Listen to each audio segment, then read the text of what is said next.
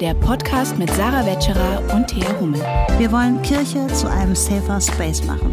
Dafür legen wir den Stachel in die Wunde. Mal mit Gästinnen, mal zu zweit. Aber immer mit Herz.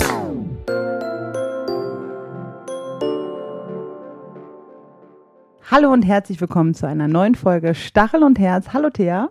Hallo Sarah, wir hatten schon länger keine Folge nur zu zweit, kann das, Das sein? hatten wir schon echt lange, vor allem nicht mehr diese klassische, ne, Mhm. mit Stachel und mit Herz. Und heute auch eine absolute Besonderheit, denn wir sitzen im Kinderzimmer meiner Tochter.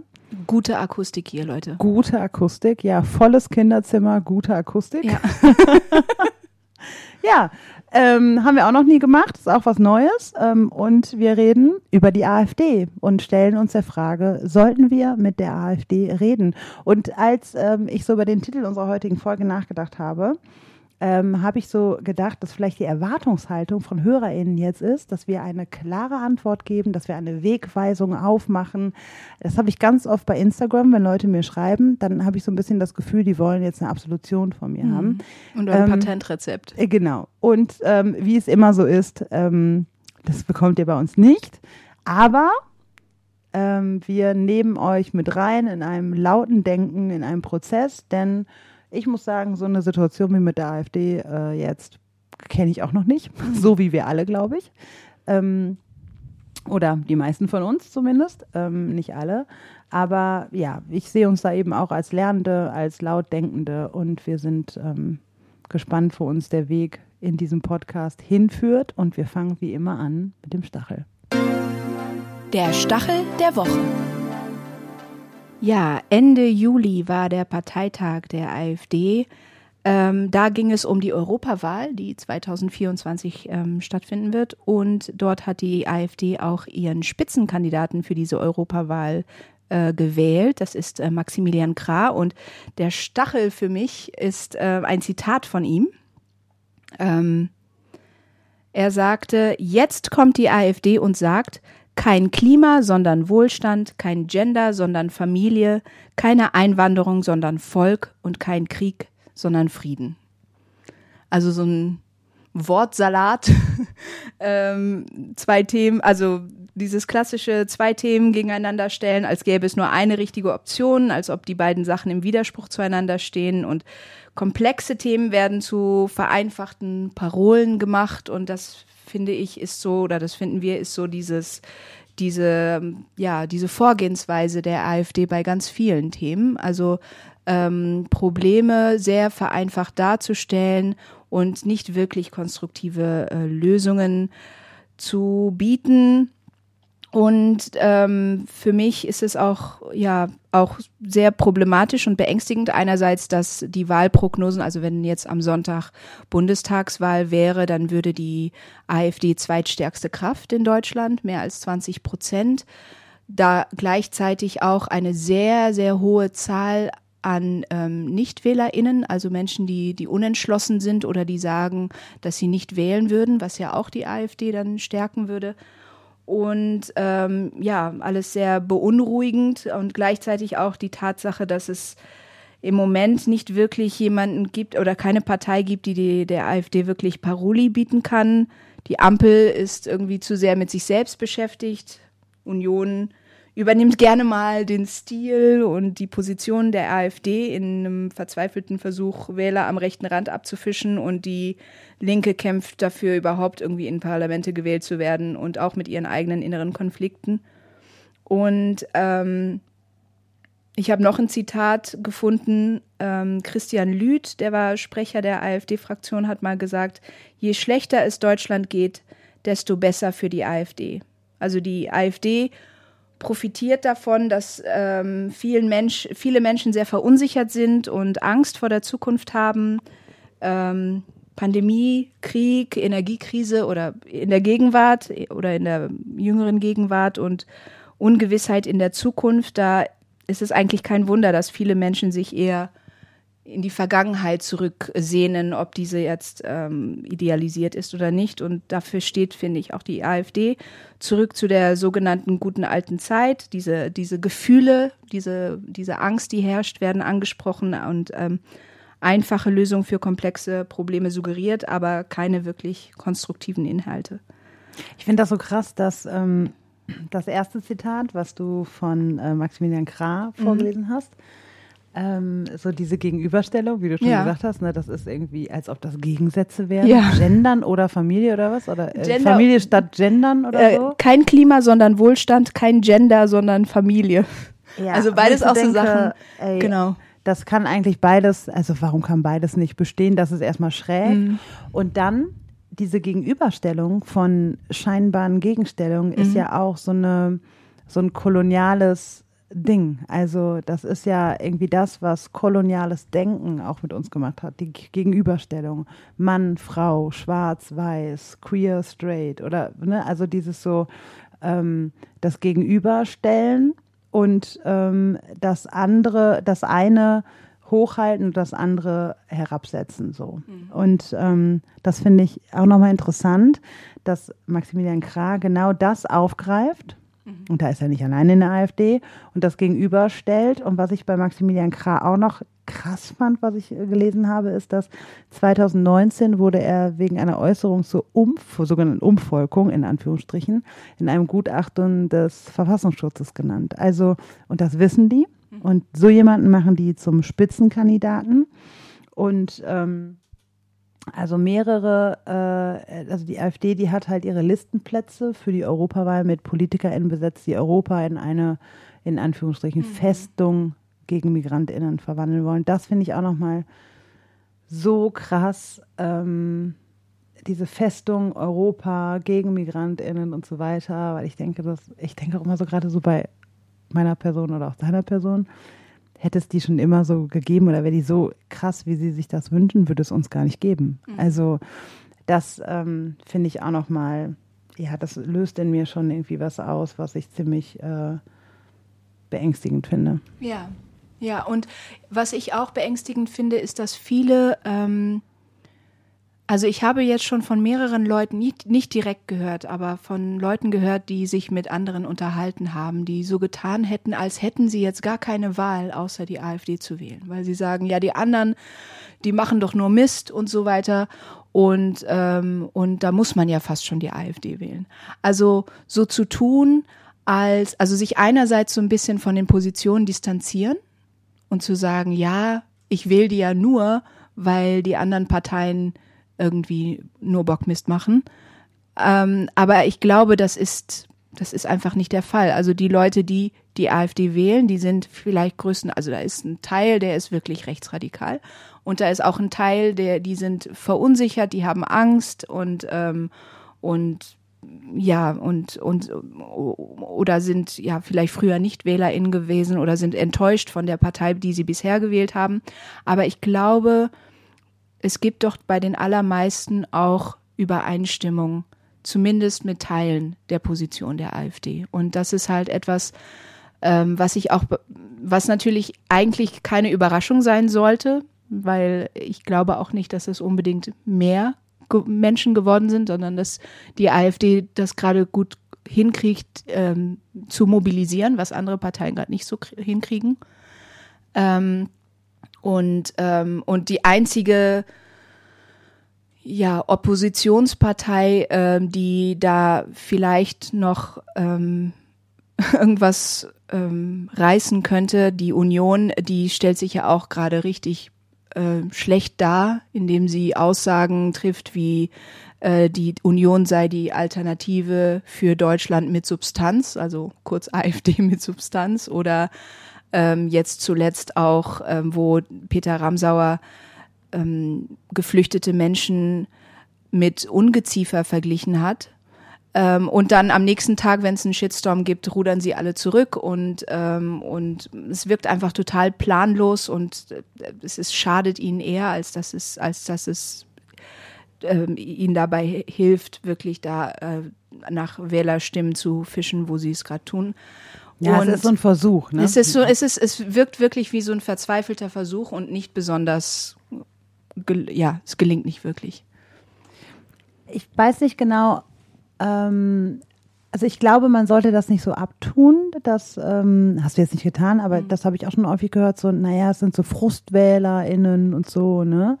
Ich habe einen sehr spannenden Zeitartikel gelesen am 6. Juli. Das ist schon ein bisschen her, aber kann ich wirklich sehr empfehlen. Der war überschrieben mit der Überschrift Man kann sie zurückgewinnen von Hasnain Kasim.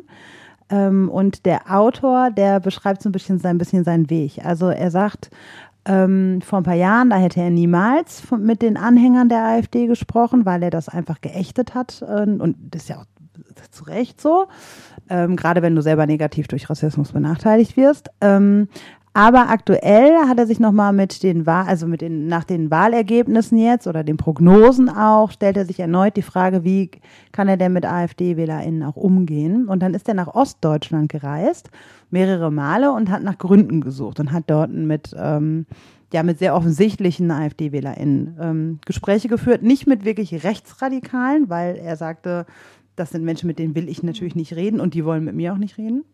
Aber so mit den Otto-Normalverbrauchern, sag ich mal. Otto-Normalverbraucher ist auch so ein Wort, ne? Naja, also. So, jedenfalls hat er dann äh, verschiedene Leute befragt und sein erstes Fazit war so ein bisschen in dem Artikel, der war ein bisschen länger, nicht alle, die diese Partei wählen, die sind auch übel und ähm, die meisten, mit denen er reden wollte, die wollten auch reden. Also die hatten auch Gesprächsbedarf. Das waren nicht so Leute, die gesagt haben, boah, ich will aber nicht, dass man nicht jetzt, ich will darüber jetzt nicht reden, bums, ich wähle einfach und ich bin frustriert und so, wie das auch manchmal in Medien hochgepusht wird, ne? Frustwählerschaft, die irgendwie gar nicht mehr reden will und so. Sagt er, nein, das war nicht so. Er hat zum Beispiel mit einer Frau geredet, die früher die SPD gewählt hat und dann, äh, Zitat, sagt sie, dann kam Schröder mit Hartz IV und seiner Agenda, seiner Agenda 2010, das war sowas von unsozial. Dann erzählt sie weiter, dass sie weiß, dass die AfD auch eine minderheitenfeindliche Politik verfolgt. Aber dann sagt sie, und das finde ich krass, die geben mir immerhin nicht das Gefühl, dass ich völlig bescheuert bin. Also sie, nehm, sie nimmt in Kauf, dass das Werte sind, die sie nicht vertritt, weil sie sich auch eigentlich mal als Sozialdemokratin gesehen hat aber sagt, ist mir total egal, die nehmen mich für voll. Und damit spielt die AfD ja total. Ne? Also wir ja. nehmen euch für voll so. Und ähm, dann geht es noch weiter, dass er eigentlich dazu kommt, zu der Schlussfolgerung, man kann diese Menschen sehr wohl zurückgewinnen, indem man ihnen das Gefühl gibt, dass sie nicht herabgesetzt sind. Ähm, er hat dann noch einen anderen, der sagt, bei vielen Themen, die mir eher wie Randthemen erscheinen, also Gendern, Klimaproteste, Wörter, die man kritisiert und nicht mehr sagen darf und so, da haben die Menschen den Eindruck, man stelle ihre Integrität in Frage, wenn sie ihre Meinung dazu äußerten. Also zu Gendern zum Beispiel. Das ist ja auch so ein, auch in der Kirche irgendwie, ne? Gott ist queer, die Aussage von Quinton, die wurde ja auch irgendwie auseinandergerissen und so. Und auch ähm, gut, das hat jetzt nicht direkt was mit Gendern zu tun, aber geht ja so ein bisschen in dieselbe Ecke so, ne? Und ähm, man darf da jetzt nichts mehr kritisieren und dann wird gleich die eigene Integrität in Frage gestellt. Und er sagt oder er schreibt, dass genau das das Problem ist. Die Menschen fühlen sich nicht ernst genommen. Und dann mhm. kommt die AfD daher und sagt, wir nehmen euch ernst mit all euren Sorgen. Nämlich, wir, bei uns müsst ihr nicht äh, zwangsweise gendern. Uns ist eure Familie wichtig. Und natürlich ist mir auch meine Familie mhm. wichtig. Und wenn mich Leute für bescheuert erklären, dann habe ich auch kein gutes Gefühl. Und das fand ich, um vielleicht auch noch mal kurz zum Kirchentag zu kommen, das fand ich ja echt, das, das fand ich so erschreckend. Am Tag nach dem Kirchentag, am 12. Juni, nach der Predigt, hat die AfD auf Twitter so ein 8,5 Minuten Video. Ähm, ich weiß gar nicht, ob ich das bei der letzten Folge schon erzählt habe. Egal, mhm. ich sage das nochmal, habe ich schon erzählt? Ja. ja. egal, kann man nicht oft genug sagen, denn dieses Video war furchtbar und richtig gut gemacht zurecht. Mhm. Weil die genau diese Ängste aufgreifen. Du hast Angst, dass ja. Gott queer ist? Komm mal her. Komm mal her. Bei genau, uns, bei uns genau. ist Gott immer noch ein Mann. So wie du es gewöhnt bist. Wir verbieten dir das nicht her und Gott, Gott und König und tralala und alles zu sagen. Bei uns ist alles in Ordnung. Komm her. Und die nehmen die Menschen halt ernst mit ihren Sorgen. Und das muss man ja allem Übel denen auch lassen, dass sie sie ernst nehmen, beziehungsweise vermeintlich so tun, als Vermeintlich so tun. Ich genau. wollte gerade sagen, also sie, sie nutzen diese Emotionen aus oder sie, sie zapfen diese Emotionen an, bieten aber auch nicht wirklich, also das funktioniert vielleicht kurzfristig, aber ähm, also stell dir mal vor, die würden wirklich an die Macht kommen. Also jetzt einfach so, oder die würden wirklich regieren auch. Das wäre ja für Realpolitik und für die wirklichen Probleme der Menschen. Sie haben ja nicht, sie haben ja keine Lösung für die Probleme. Also sie tun auch nur so, ja, als wären die Probleme so einfach. Ausprobieren. Nein, natürlich eben nicht. Es ist ja ein Horrorszenario. Also genau. Das, ja, also aber aber dennoch finde ich. Ähm, ich will jetzt nicht, bitte zitiert mich nicht so, dass ihr sagt, Sarah hat gesagt, wir können von der AfD lernen. Aber ähm, Menschen ernst nehmen, das ist ja auch was, was wir, das ist doch, das will doch jeder von uns und jede. Also, dass wir ernst genommen werden und dass wir in unseren, dass wir nicht verängstigt werden, dass wir nicht mit Schuld und mit Scham argumentieren und Menschen in die Ecke drängen und so. Das ist ja, das finde ich ein, ähm, ein, Bedürfnis von Menschen, was ich durchaus nachvollziehen kann. Und das eben von allen Menschen. Und das, dann finde ich, muss man sich selber jetzt, nicht so parteipolitisch gedacht direkt, aber auch so als wir als Kirche oder auch wir als Individuen, das ist doch eine Haltung, mit der ich eigentlich auch durch meinen Alltag gehen kann, dass ich Menschen erstmal ernst nehme, dass ich nicht gleich ich gender, aber andere gender nicht und dass ich nicht gleich mit der Holzfällermethode komme, den Leuten von Latz knalle, dass ich sie jetzt per se in ihrer Sprache und als Person äh, schlecht und als sexistisch oder was immer finde. Damit kommen wir nicht weit. Aber so werden häufig Diskussionen ähm, geführt, wobei ich sagen würde auch nicht nur, also es gibt auch schon also viele Diskussionen, die geführt werden, die werden auch sehr differenziert geführt, aber Menschen hören nur das eine und Schlagzeilen sind natürlich auch nochmal so äh, aufgebauscht, damit Menschen sich, also allen voran die Bildzeitung, damit Menschen sich so äh, in so eine Kampfposition halten, aber genau da, da tragen ja, tragen ja auch Medien dazu bei, dass Leute zur AfD Ja, laufen, ja, ja, also, das ist so ein, so ein Thema wie Gender dann plötzlich so eine richtige Identität. Ja, genau. Ähm, Und die, die Bildzeitung nutzt das halt total, ne? mhm. ne? Also, dass mhm. sie genau sowas dann so aufbauschen, damit sie ihr Blättchen verkaufen können. Genau, die machen das ja auch. Die spielen ja auch mit den, die sprechen ja auch die Emotionen vor allem Dingen an und weniger die, die wirklich. Ja, und das Inhalte. ist dann halt so undifferenziert. Mhm. Und, ähm, und das, finde ich, macht mir dann schon Angst, dass halt solche Dialoge oder Kampfansagen irgendwie im Raum stehen und das auch funktioniert. Und ein Zitat, das hat Max Czolek ähm, äh, bei Twitter oder Instagram gepostet. Das fand ich nochmal, das hat so ein bisschen was so auf den Punkt gebracht, wie aufgeheizt eigentlich diese mhm. ganze Debatte ist. Er hat geschrieben, klar, Geschichte wiederholt sich nicht, aber der Reim ist echt nah an der Wortwiederholung.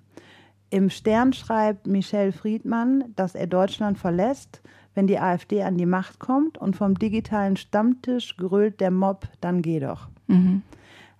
Und das ist so ein bisschen, was Tupoka Ogette, die hatte auch ein, ähm, die in unserer letzten Folge auch war, die hatte einen Post dazu geschrieben nach den Wahlprognosen und nachdem der ähm, Landrat und äh, Bürgermeister der AfD gewählt wurde, hat sie geschrieben, dass sie als schwarze Frau in Deutschland einen gepackten Koffer zu Hause stehen hat, wo sie auch wichtige Papiere und so, dass wenn sie gehen müssen als Familie, damit sie schnell gehen kann. Und darunter haben viele auch geschrieben, ne, ja, kenne ich, haben wir auch. Ich kenne sehr viele BPOC, die das haben oder die das machen wollen oder die das äh, durchaus nachvollziehen können. Und dann gibt es halt auch es gibt auch die Menschen, die dann hinterher rufen, na dann geh doch. Mhm. Und das finde ich sehr, sehr erschreckend, dass warum können wir nicht mal eben, mal eben in Anführungsstrichen, bei den betroffenen Personen bleiben, ja. die Angst haben, ihre Heimat verlassen zu müssen, statt hinterher zu grölen, ja dann geh doch. Mhm. Also und so ein Impuls von, hä, es ist jetzt aber auch total übertrieben und da muss man ja gehen und so. Und da denke ich mir, irgendwie, können wir nicht einfach mal einer Person zuhören und auch empathisch bei dieser Person bleiben, statt ja. gleich zu irgendwie was zu relativieren, was abzuwerten, was irgendwie jetzt übertrieben oder irgendwie überhaupt das bewerten zu müssen oder so, sondern und, ja. und darin liegt ja auch das Problem, ne? Also die, die Sorgen und Ängste bestimmter Gruppen sollen ernst genommen werden. Ich sage auch gar nicht, dass das nicht so sein soll. Ne? Also dafür plädieren wir ja, haben wir jetzt auch gerade gesagt, dass es wichtig ist, dass Leute sich ernst genommen fühlen und sich nicht abgehängt oder herablassend behandelt fühlen. Aber warum gilt das nicht für alle? Also warum gilt das nicht zum Beispiel auch für die ähm, POC, jüdische Menschen, ähm, ne, andere Minderheiten, äh, die sagen, ich habe wirklich Angst, wenn ich sehe, wie stark die AfD jetzt ist. Ich habe wirklich Angst, wenn ich höre, wie aggressiv auch Menschen sprechen und diese Parolen übernehmen und die Medien das auch tun. Da kriege ich Angst. Warum werden diese Ängste und Sorgen nicht ernst genommen? Also können wir die Empathie, die für die, den sogenannten besorgten Bürger äh, gefordert werden, nicht auch für andere sozusagen aufbringen.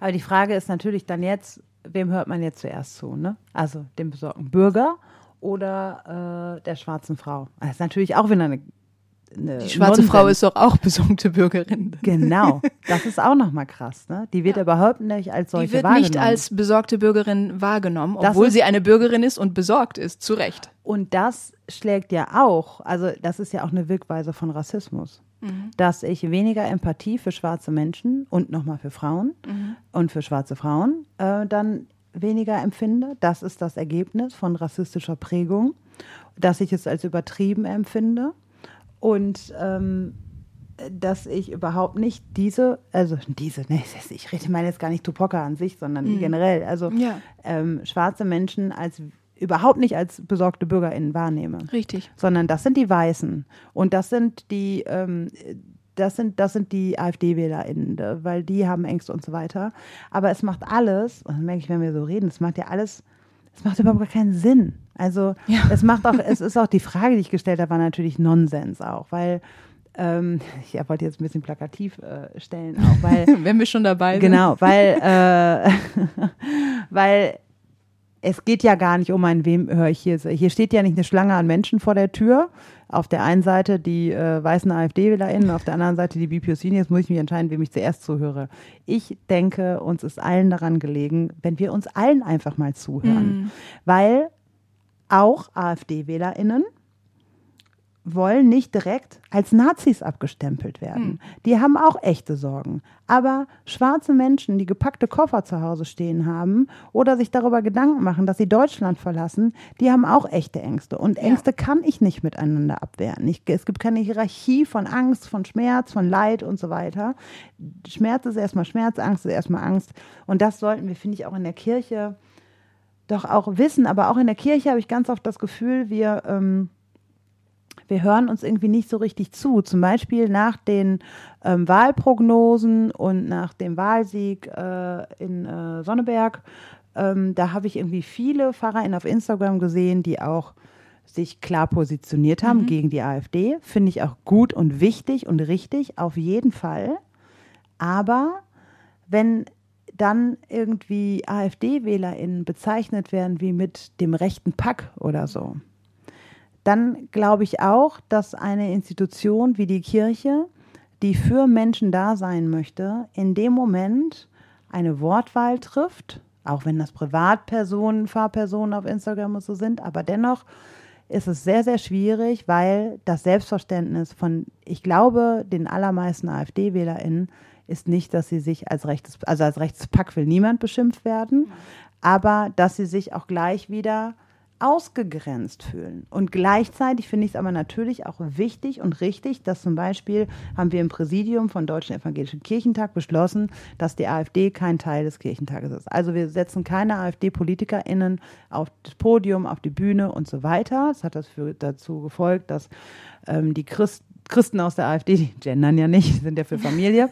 ähm, dass die Christen von der AfD dann irgendwie mit ihren, ähm, äh, ihren Pavillons und ihren Ständen vor dem Messegelände standen. Mich haben die nicht angesprochen, ne? Ich bin Naja. auch nur mit dem Bus, mit dem Shuttlebus an ihnen vorbeigefahren. Ja, jedenfalls, naja, und da die. Leute angesprochen haben, ähm, und das finde ich auch richtig, dass sie keinen Platz auf dem Kirchentag haben. Aber da würde ich auch nochmal differenzieren zwischen, um die Frage des Podcasts zu beantworten.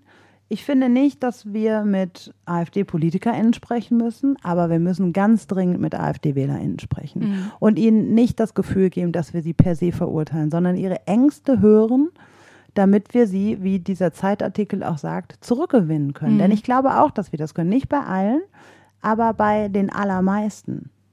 Ja, und sonst spielt man ja der AfD auch wieder voll in die Hände, weil das sich das ja dann bestätigt. Aber das passiert so oft. Also das Ja, passiert total. auch in Mhm. unseren in gesellschaftlichen Dialogen, aber auch passiert das in, ähm, in kirchlichen Gesprächen auch, Ja. die ich führe. Ich glaube, grundsätzlich sollten wir einfach gucken, dass wir komplexe Sachverhalte nicht allzu vereinfacht darstellen, weil das ist zu einfach. Zu einfach zu sagen, alle AfD-Wähler sind rechtes Pack und es ist genauso zu, zu einfach äh, zu sagen, ähm, gendern, was? Gendern statt Familie? also das ist einfach, es macht keinen Sinn und es ist ähm, Also das wirkt- vereinfacht. das wirkt, aber es ist dennoch, ähm, es ist dennoch äh, es macht keinen Sinn. So. Mhm, genau. Also es und es, es spielt der AfD, wie du sagst, schon in die Karten. Ich war jetzt gerade kurz raus, weil der Julian auf die Uhr gezeigt hat. Wir müssen zu Ende kommen. Wir müssen das zum. Ende kommen. Wir müssen ja noch unser Herz sagen. Aber ja, aber nochmal so viel, wenn es um Rassismus geht, dann kann ich nur immer wieder sagen, das sage ich in jedem Interview, in jedem Seminar, das sage ich ständig und ich sage es jetzt nochmal, dann sind unsere Gemüter emotional so aufgeladen, Ja. weil wir einfach, der Rassismus, der wird jetzt irgendwie nochmal deutlich durch die äh, Wahlprognosen und so weiter, Rechtsruck in Europa und so weiter, aber der war ja nie weg in Deutschland. Und darüber haben wir nicht geredet. Wir haben nach Ja. 45 so getan, als ob der Rassismus jetzt weg ist. Als wäre das der einfach durfte nicht mehr sein. Genau. Und wir haben in der formellen Bildung gelernt, das waren die bösen Nazis. In der informellen Bildung, in Familiengeschichten haben wir gelernt, dass wir eigentlich alle, auch in der Kirche haben wir gelernt, wir waren eigentlich alle, ähm, äh, waren wir Dietrich Bonhoeffer. Wir haben alle Juden versteckt. Genau, wir waren, genau, wir waren alle Juden versteckt. Wir, haben, wir erzählen uns nur die guten Geschichten, weil, und das will ich gar nicht jetzt auch verurteilend sagen, sondern weil es ein Traumata ist, das nicht verarbeitet wurde, weil es keine Ressourcen dafür gab, weil weitergemacht werden musste. Das war wahrscheinlich irgendwie auch ein Überlebensinstinkt. Aber daran kränkelt jetzt unsere Gesellschaft und auch unsere Kirche, weil wir uns nicht mit eigenem Versagen auseinandersetzen, obwohl wir das könnten, weil wir predigen doch die Gnade und die gilt uns doch auch. Und das ist, glaube ich, ein Weg, da auch rauszukommen, um miteinander zu sprechen, um Dinge zu entlarven, ohne mit Schuld zu argumentieren, weil das macht eh keinen Sinn, weil wir alle im gleichen Boot sitzen. Eben, ja, es bringt nichts, das alles totzuschweigen und dann fallen wir hinterher alle aus den Wolken, weil, weil wir es totgeschwiegen haben. Ja, und dann kommt der Rassismus so an einigen Stellen kommt der so raus. Ne? Also, dass ich zum Beispiel ganz häufig auch höre, ähm, äh, so häufig höre ich selber das nicht, aber äh, ich höre, dass, dass Menschen das sagen und auch, dass das so in Köpfen steckt, das kriege ich schon mit, dass Leute meinen, dass die Vermischung von Ethnien auch eine ähm, zu Konflikten führt und dass man das jetzt so sieht. Und damit argumentiert ja auch die AfD, ja. Das denken, glaube ich, sehr, sehr viele. Und das finde ich so, ich meine, das spreche ich auch als jemand, die als Kind schon als Mischling bezeichnet worden ist. Ne? Also, wo ich bin ja quasi die Realexistenz der Vermischung von Ethnien in dieser Logik. Ja, ich auch. Also man, genau, und man spricht ja unsere Existenz ab und unsere Menschlichkeit. Oder ab. beziehungsweise man pro problematisiert unsere, also die, Ja, ja, unsere sind das- Existenz das ist quasi ähm, ein Zeichen für ein Problem. Genau, wir sind eigentlich sind wir, unsere Existenz Ja. ist die Hauptursache für die ganzen Konflikte, für äh, ähm, Identitätspolitik, Cancel Culture und alles. Eigentlich sind wir das so. Und so höre ich sowas. Aber das denken, glaube ich, sehr, sehr viele Menschen. Und gleichzeitig ähm, müssen wir den Menschen zuhören, um ihnen zu selber auch zu zeigen und zu enttarnen, dass genau da die Problematik besteht. Weil es gibt keine Vermischung von Ethnien in dem Sinne, dass man Ethnien eigentlich als so ein quasi Begriff für Rasse benutzt. Da steckt ja eine Logik dahinter, die mir sagt, es gibt Menschenrassen und die vermischen sich das ist ja das, was irgendwie damit gemeint ist. Und genau darüber müssen wir eine Form finden, darüber zu reden, um den Leuten differenziert, aber auch seelsorglich aufzuzeigen, wie tief der Rassismus und rassistische Prägungen und Denkweisen in unserer Gesellschaft, in unseren Köpfen, in unseren Kindergärten, Schulen, in sämtlichen Denksystemen und Institutionen unseres Seins in dieser Gesellschaft existieren und nie weg waren und jetzt ihre schäb ihr schäbiges Gesicht zum Vorschein kommt durch die Wahlprognosen der AfD. Ich glaube, wir kommen jetzt mal zum Herz. Wie wär's? Das wäre schön. Etwas fürs Herz. Darf ich zuerst? Auf jeden Fall. Weil ich habe ein bisschen die Vermutung, dass du, wir wissen ja nicht, was die andere hat, ne? Dass Nee, wir, achso, wir für diejenigen, die vielleicht neu zu Stachel und Herz gekommen sind, wir haben so ein paar FollowerInnen mehr bekommen oder HörerInnen. Unsere Hörerschaft ist gewachsen. Es ist schön, dass ihr da seid. Es ist äh, herzlich willkommen und äh, wie ihr vielleicht jetzt gehört habt in dieser Folge, die immer Mitte des Monats rauskommt, haben wir äh, den Stachel und wir haben auch etwas fürs Herz. Und bei etwas fürs Herz, da suchen Sarah und ich uns immer was ähm, raus und wir wissen nicht, was die andere hat. genau. Okay. Also, mein Herz oder mein Etwas fürs Herz ist die Fußball-Weltmeisterschaft, die zurzeit in Neuseeland läuft. Mit den vollen Stadien und den Millionen von ZuschauerInnen an den Bildschirmen. Und äh, mir fällt gerade auf, wenn diese Folge, wenn diese Folge ausgestrahlt wird, wird, dann hat die Nationalelf entweder schon gegen Nordkorea gewonnen und ist weitergekommen ins Achtelfinale oder hat verloren und ist aus dem Turnier geflogen. Aber genau, aber so oder so, ich glaube morgen, morgen ist das äh, Spiel gegen Südkorea. Du hast aber Nordkorea gesagt. habe ich Nordkorea gesagt? Deswegen habe ich so geguckt und Ach so. Okay, nein, es ist Südkorea. Und dann wollte ich zum Handy greifen und weil ich dachte, Nordkorea spielt gehört. mit bei der WM. Nordkorea no, mit. Moment, okay. Aber ich, nein, es ist natürlich Südkorea. Ähm, ähm, aber so oder so finde ich es einfach toll, dass die Stimmung da so gut ist, ähm, dass so viele, also von dem, was ich mitbekomme, ähm, dass, ähm, dass das so gefeiert wird. Und ähm, natürlich gibt es immer irgendwelche Dude Bros in den Kommentaren auf Social Media, die glauben, gehässige Kommentare dalassen zu müssen. Aber ich bin froh, dass die meisten sich davon nicht die Stimmung vermiesen lassen. Und ich bin froh, ja, dass die, dass die WM so viel Beachtung bekommt. Das ist mein Herz. Ach, schön. Ich möchte das Zitat aufgreifen, das Quentin Caesar in seiner Abschlusspredigt von James Baldwin ähm, zitiert hat beim Kirchentag. James Baldwin hat gesagt, Liebe war noch nie eine Massenbewegung. Und das klingt erstmal negativ. Und ich möchte das eigentlich ergänzen. Ich weiß auch nicht, darf ich mir das anmaßen, James Baldwin zu ergänzen? Ja, mach mal. Okay. Also Liebe war noch nie eine Massenbewegung und ich würde sagen, ich gebe die Hoffnung dennoch nicht auf, dass es eine wird, weil Menschen sich letztendlich alle nach Liebe sehnen. Und das merke ich in allen Veranstaltungen, die ich gebe, Menschen, wo ich mit Menschen über Antirassismus spreche. Das Bedürfnis ähm, nach Liebe, nach gesehen werden, ist in allen so tief verankert.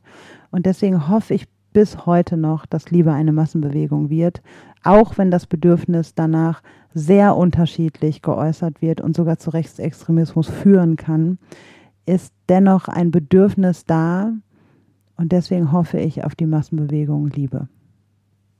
Amen. Schwester, Amen. Und schön, dass ihr da wart. lasst eine Glocke da, folgt uns, ähm, Sternchen und alles, was man so machen kann mit Fünf Podcasts. Sternchen. Fünf, sechs, sieben, acht, neun. so viele Sternchen, wie ihr geben Wir könnt. geben euch auch alle unsere Sternchen, die wir haben und damit eine sternreiche Woche. Bis zum nächsten Mal. Ciao. Dies war ein Podcast der Vereinten Evangelischen Mission. Wir hoffen, die heutige Folge hat dir gefallen und zum Weiterdenken und Nachfragen angeregt.